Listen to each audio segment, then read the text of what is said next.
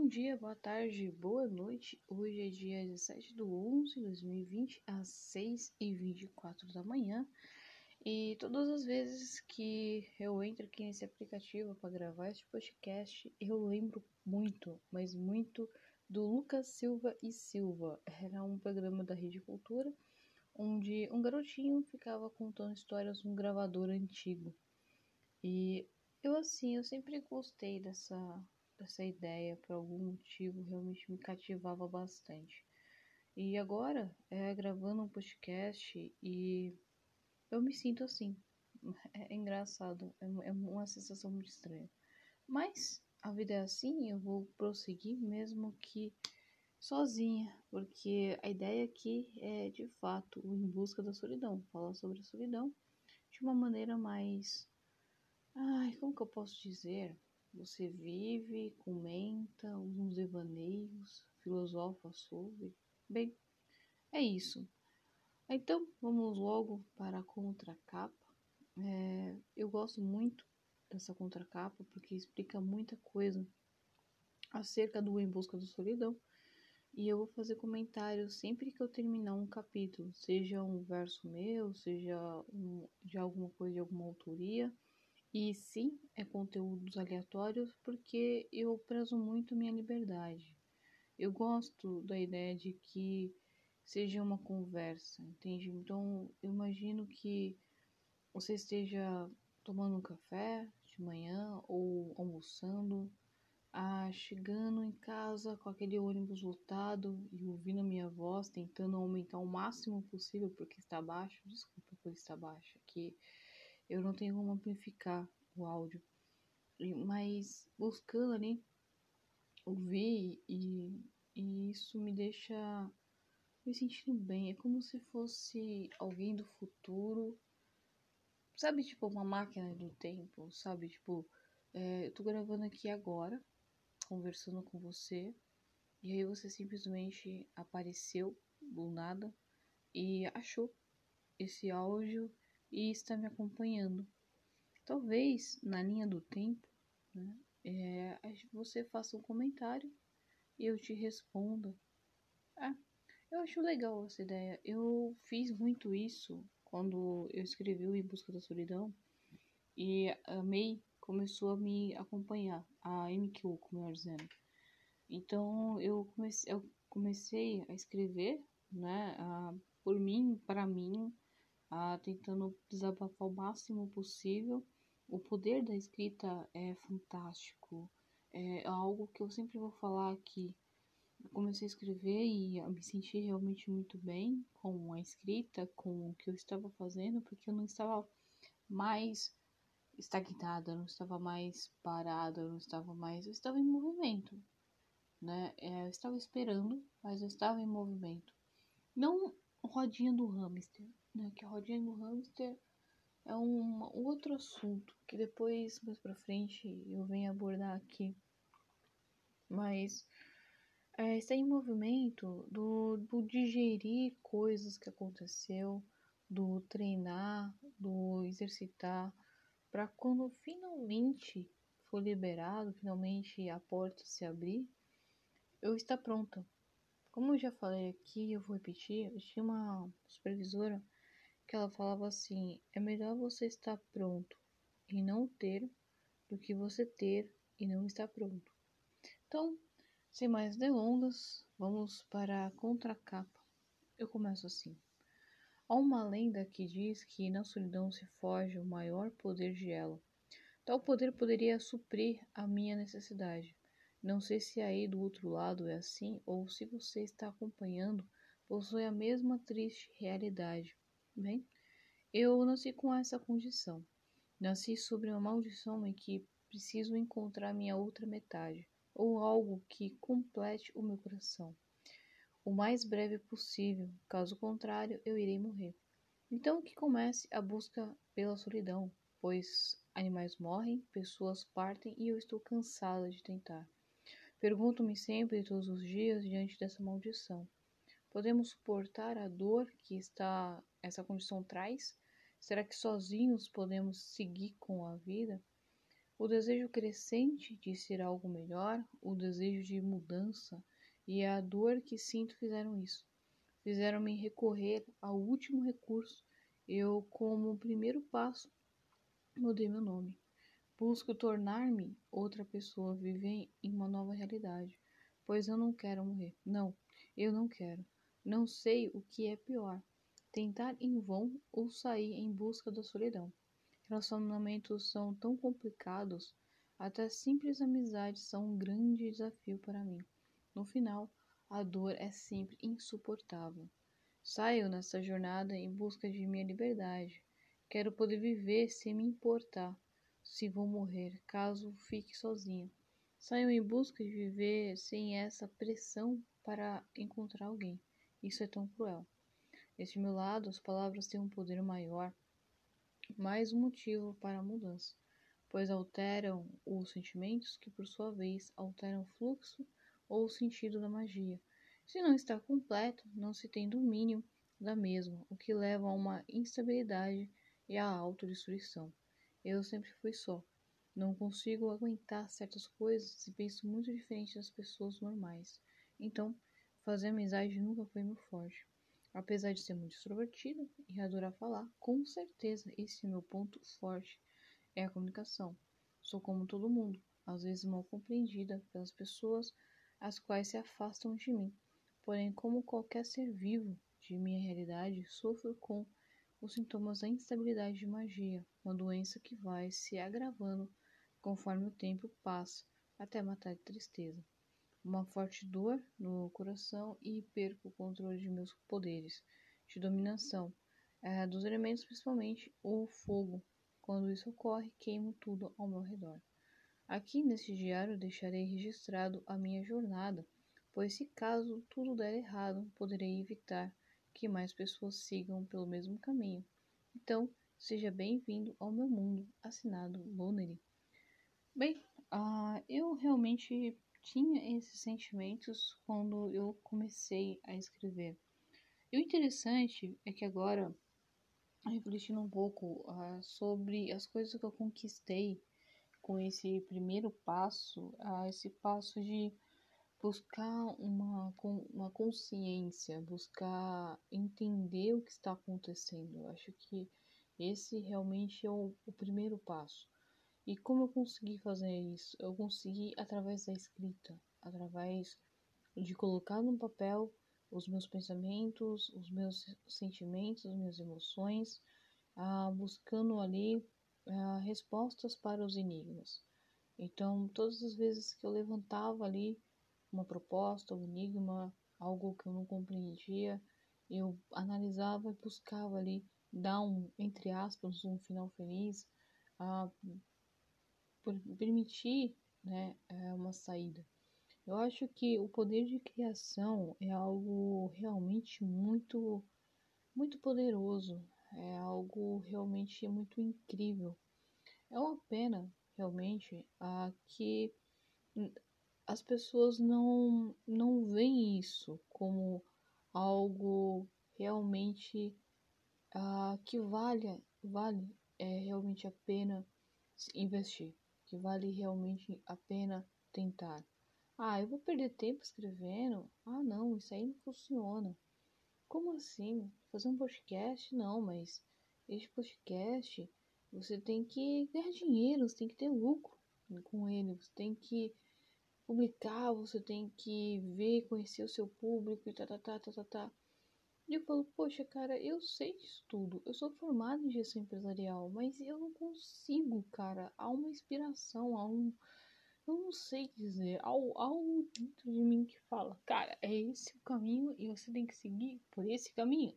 E dane-se o que os outros acham, porque é esse o caminho. E eu fico do tipo, tá, beleza, então eu vou seguir sozinha. Eu acho que é mais ou menos isso quando você busca de fato a, a solidão. Você tenta caçar ela e você tenta a, resolver este problema. Agora, referente à palavra solitude, que eu acabei de descobrir, pois é, eu escrevi um livro há cinco anos atrás. Hum, ainda não faz cinco anos, né? Porque, tecnicamente dizendo, eu escrevi isso daqui no dia 28 do 12, né? Mas enfim. Eu sou de humanos, gente. Não adianta. Ai, aí o pessoal, oh, de humanos é tudo burro. Não, de humanos não é burro, gente. Aqui é só uma piadinha mesmo que. Tá bom, vai. Desculpa pela piadinha. Foi idiota mesmo. Mas é, eu acho que foi, foi mesmo. Foi dia 28 de dezembro que eu comecei essa história. Então faz cinco anos atrás. E só agora que eu descobri que tem um termo para solitude.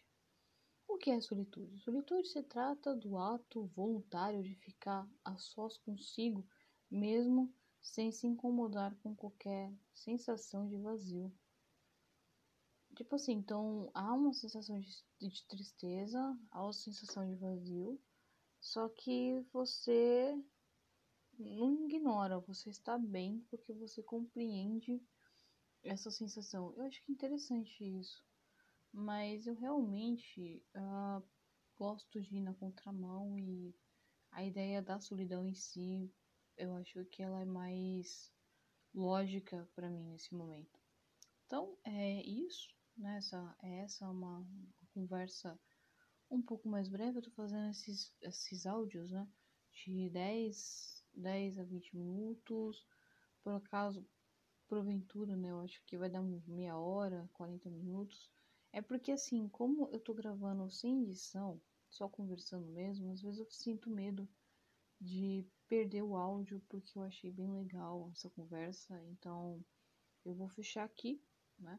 Para ficar bonitinho, né? Mas é, bem, comenta, compartilha, visita lá meu YouTube, que os vídeos eles estão sendo postados lá também. Ah, todo o conteúdo que eu criei até hoje, eu tô postando, tô transformando em vários. tô panfletando, eu acho que essa é a palavra, tô panfletando. E você sabe que assim, uma coisa que eu vivo pensando, pensando bastante mesmo. Ah, a Clarice Lispector, ela quando começou a ser escritora, ela era atrevida. Ela fala isso no documentário dela. Ela fala assim: eu era atrevida. E ela chegava nas rádios, ela chegava nas revistas e pedia para publicar o texto, sabe? E assim ela foi indo, e assim ela foi desenvolvendo, né, até de fato virar uma escritora famosa. E é, eu particularmente uh, tentei ler os textos dela. Eu gosto bastante da, do ovo, o da Clarice Lispector é fantástico. Eu acho que eu vou ler no próximo capítulo, é, porque eu acho muito legal conversar sobre o ovo da Clarice Lispector. É um texto fantástico, é um dos textos que eu mais. Não, na real, é o texto que eu mais gosto dela. Os outros eu não entendi muito bem e ficou meio que. Enfim, cheio de devaneios, né? Então é isso. No próximo capítulo eu vou ler O Ovo de Clarice Lispector. Eu vou sim continuar com essa saga do Em Busca da Solidão. Vou seguir ah, com outros textos meus, aleatoriamente, porque eu acho que é essa graça deste meu podcast, para ter realmente muita personalidade e para que seja realmente uma conversa. Essa é a minha proposta. Eu vejo o Flow, né, o Monark e o Igor eu realmente me apaixonei por uh, pela ideia deles, porque uh, estar numa conversa é algo muito gostoso, algo muito muito fácil, muito legal. Espero que ele não tenha patenteado essa ideia, porque se patenteou, eu tô ferrado, não é mesmo? Se bem que o podcast é, já era uma coisa já inventada, né? Então, né, eu acho que tudo bem, tudo ok, né? E outra, não tem pessoas aqui ainda, né? Enfim. Então é isso. Eu fui, então até. Bom dia, boa tarde, boa noite. Olá, povo, eu sou a Liz. São 7 e 8 da manhã, 17 do 11. Ah, como prometido, quero conversar com vocês sobre o conto A, galinha, a O Ovo e a Galinha, de Clarice Lispector. Eu errei, né? Não é só o ovo, né? É galinha, o Ovo e a Galinha, de Clarice Lispector. E eu quero conversar um pouquinho com sobre a Clarice Lispector nesse áudio, porque ela é uma das minhas autoras que tem uma, bio, uma biografia que me serve uh, de exemplo, que me serve de base, que todas as vezes em que eu me sinto mal, em que eu, eu me sinto que eu tô na contramão, que eu tô fazendo, que eu preciso uma mudança, que eu preciso, enfim, esse sentimento idiota que vem, eu penso nela, uh, porque é um caso de sucesso que a gente precisa estudar um pouquinho mais a fundo. A Clarice, ela escrevia porque ela gostava de escrever. Ah, no documentário para a Rede Cultura, o único, né, documentário, a única entrevista dela, né, é, e o interessante dessa entrevista é que ela pediu para o entrevistador que só publicasse depois que ela morresse. Isso já aponta uma personalidade muito forte da Clarice. E é interessante isso, eu realmente gosto dessa personalidade dela, que ao mesmo tempo em que ela desacredita dos textos dela, ela acredita, ela é atrevida, ela tenta provar para ela mesma que ela faz algo ah, bom, algo que algo que a faz se sentir bem, eu acho que é essa a ideia. Ah, nessa entrevista, ela fala sobre vários pontos, né? O entrevistador faz algumas perguntas sobre os pais dela, sobre a mãe dela, se ela sabia, né, que a mãe dela escrevia também. E ela se ela ela fica surpresa porque ela não sabia que a mãe dela escrevia. Ela sabia assim por alto, né? Que a mãe dela fazia um outro texto, mas não era algo é, porque ela conseguiu chegar e, e ler um trabalho da mãe dela, chegou a visualizar isso. E ele pergunta para ela por que, que ela escreve. E ela não sabe dizer o que, que ela escreve. Ela fala, eu escrevo porque eu gosto de escrever, porque eu tenho essa coisa dentro de mim que me faz querer escrever, né? Querer fazer. Uh, tipo um devaneios que vem, né? Ela chama de epifanias revelações né, que aparecem ali do nada e ela se debruça é, naquilo, escreve e quando ela vê, ela, ela criou algo ali. E a Clarice ela tem isso desde pequena e ela pô, pede para revistas, é, revistas e jornais publicarem esses textos dela. E é algo que eu fico pensando assim hoje, ah, na minha vida Imagina se ela tivesse internet, se ela pudesse ter um canal no YouTube, se ela tivesse um podcast, como que seria? Sabe? Como que como que seria? Será que ela realmente investiria? Porque para ela escrever, publicar os livros dela era algo tão difícil. Porque ela estava em outro país, mandava para irmã dela que publicava. Enfim, não era um caminho fácil para publicação de livros. E ela passou por vários problemas, várias dificuldades, né? E é interessante porque ali naquela entrevista ela fala sobre uma coisa muito interessante, que houve um professor que falou que leu várias vezes o livro dela e não entendeu nada. E um outro ponto de vista de uma moça, de uma jovem ali, estudante, que disse que leu e amou é, o livro dela. Ela disse que ela recebia ligações é, para casa dela, é, conversando, perguntando do livro dela, e ela se questionava o que as pessoas estavam vendo de belo nas palavras dela, né, de belo naquilo. Porque aquilo é, para ela era algo comum, era algo que ela fez e que quis compartilhar. Não era para ter brilho em si, e a forma que ela fala ali naquele documentário, eu super recomendo, assista. E se você assistiu, por favor, comenta. Seja lá no YouTube, seja aqui, porque eu realmente gostaria de, de conversar sobre isso. É, a maneira que ela lida ali é uma maneira muito interessante. E eu gosto uh, muito de, de ver isso, de, de saber um pouquinho mais sobre a Clarice e como ela ela viu na escrita uma, uma forma dela se descobrir, uma forma dela conversar, dela mostrar os sentimentos e emoções que ela tava.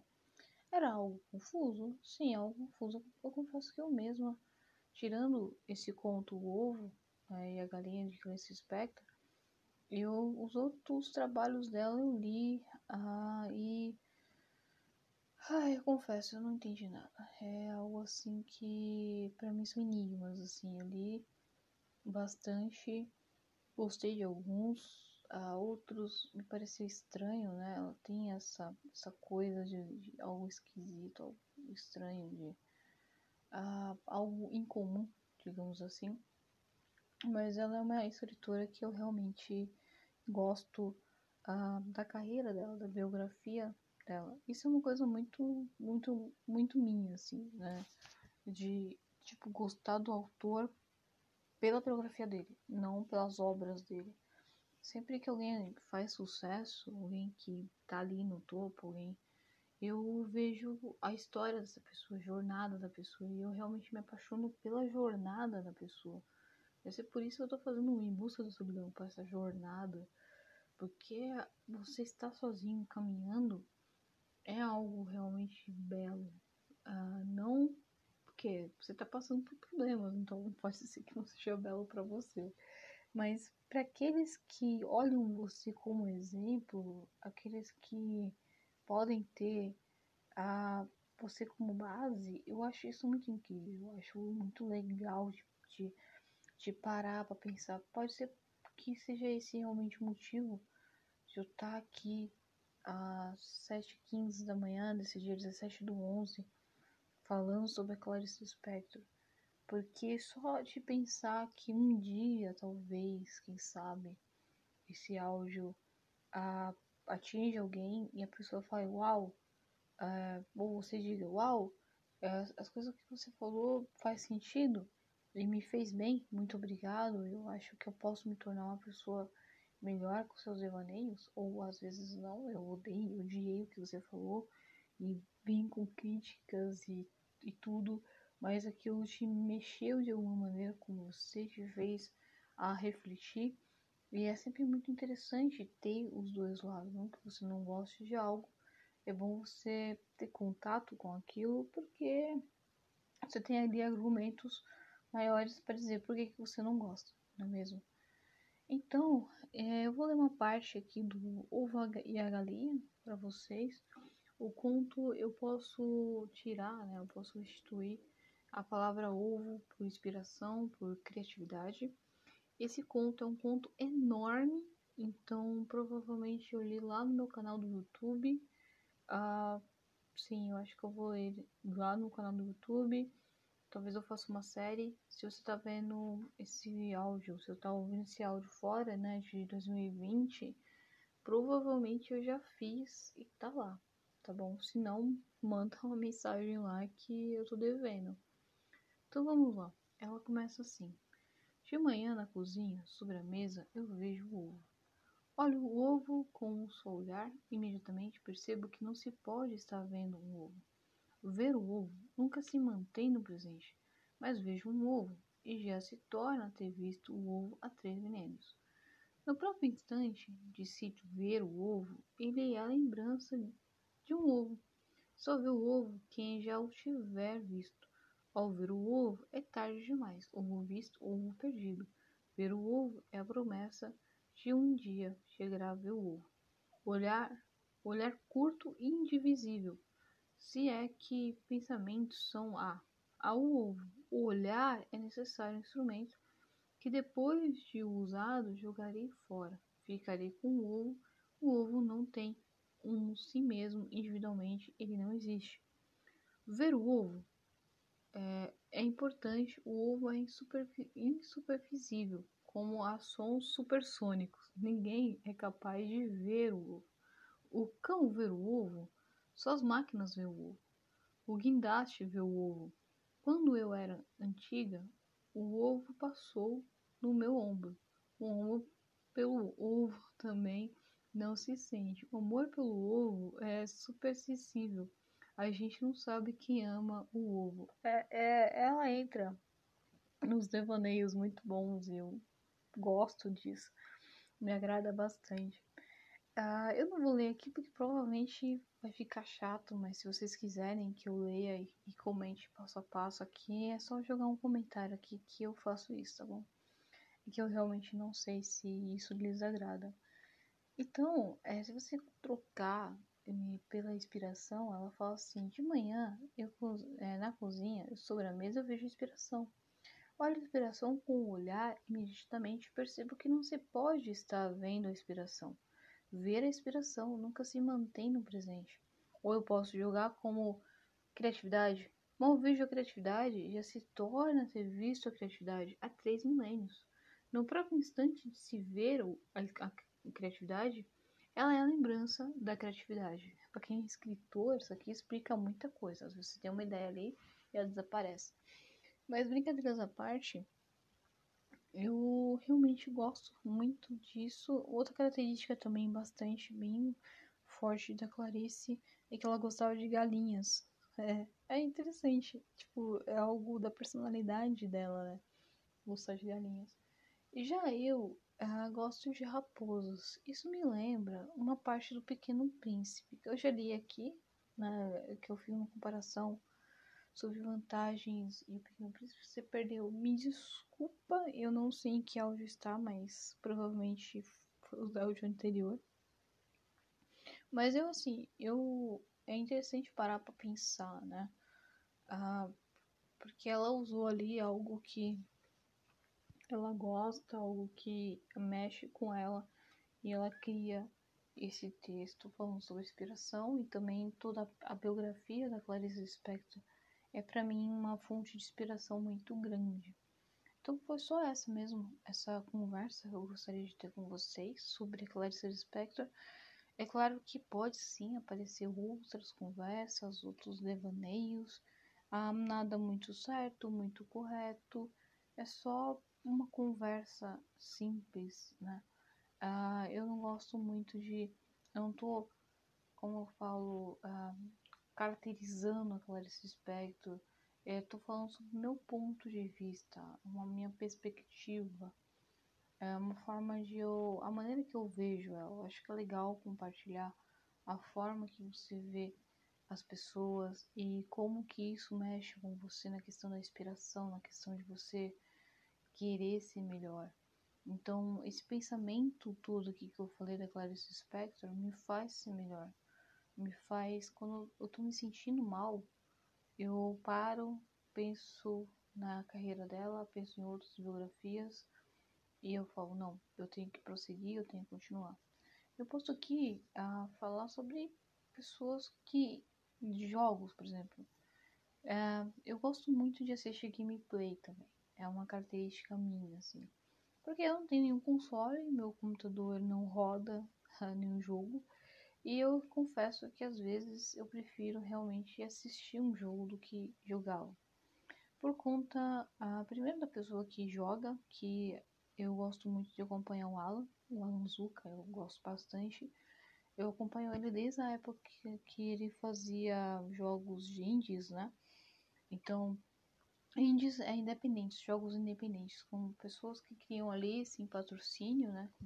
É, com ajuda, né? De vaquinhas e tal o jogo e davam para ele para ele jogar para ele né é, tem testar. E ele começou assim ele foi crescendo na carreira dele. Hoje ele ganhou um PlayStation 5 pois é cara eu achei muito da hora isso. Pô, é, porque assim eu particularmente eu tenho uma, uma, uma história muito grande com PlayStation né. PlayStation ele ele foi um console que marcou muito a minha vida, a minha infância, né? O, o Play 1. Extremamente, mas muito mesmo. Ah, mas isso é uma história para um outro podcast. Mas falando sobre isso, né? Ah, sobre inspiração. E ele continuou ali fortemente, todos os dias postando, todos os dias, né? É, mesmo com problemas de direitos autorais, tantos outros problemas da própria, do próprio YouTube. Depois ele foi lá para Twitch ah, enfrentando várias coisas, enfrentando problemas, mas sempre naquele ideal de que eu gosto de fazer isso eu vou fazer isso. E aí você para para pensar como um gestor, como alguém de alguma organização e pensa quem vai pagar ou quem vai passar horas assistindo uma gameplay, sendo que eu posso jogar, a própria pessoa pode jogar. Então, por que assistir uma gameplay? Qual que não faz sentido isso? Não tem lógica isso. Por que, que eu vou assistir uma gameplay de Minecraft se, se eu posso jogar Minecraft? Não faz sentido uh, nenhum. Uh, é claro que o Alan jogou mais jogos indies, né? Jogou, eu acho que ele jogou pouco Minecraft.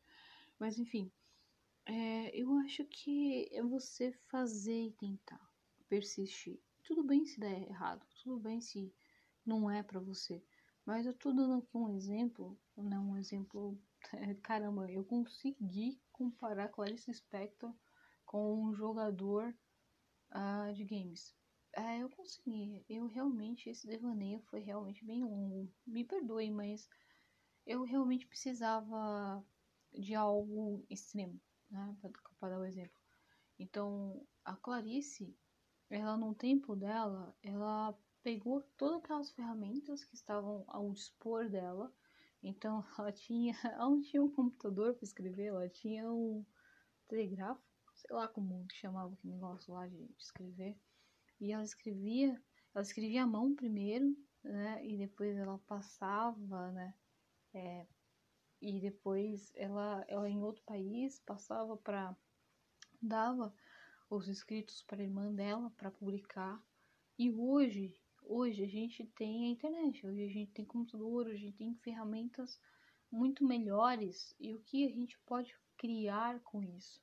Ela com tão pouco, ela criou muita coisa e a gente com isso, o que a gente pode criar, o que a gente pode fazer?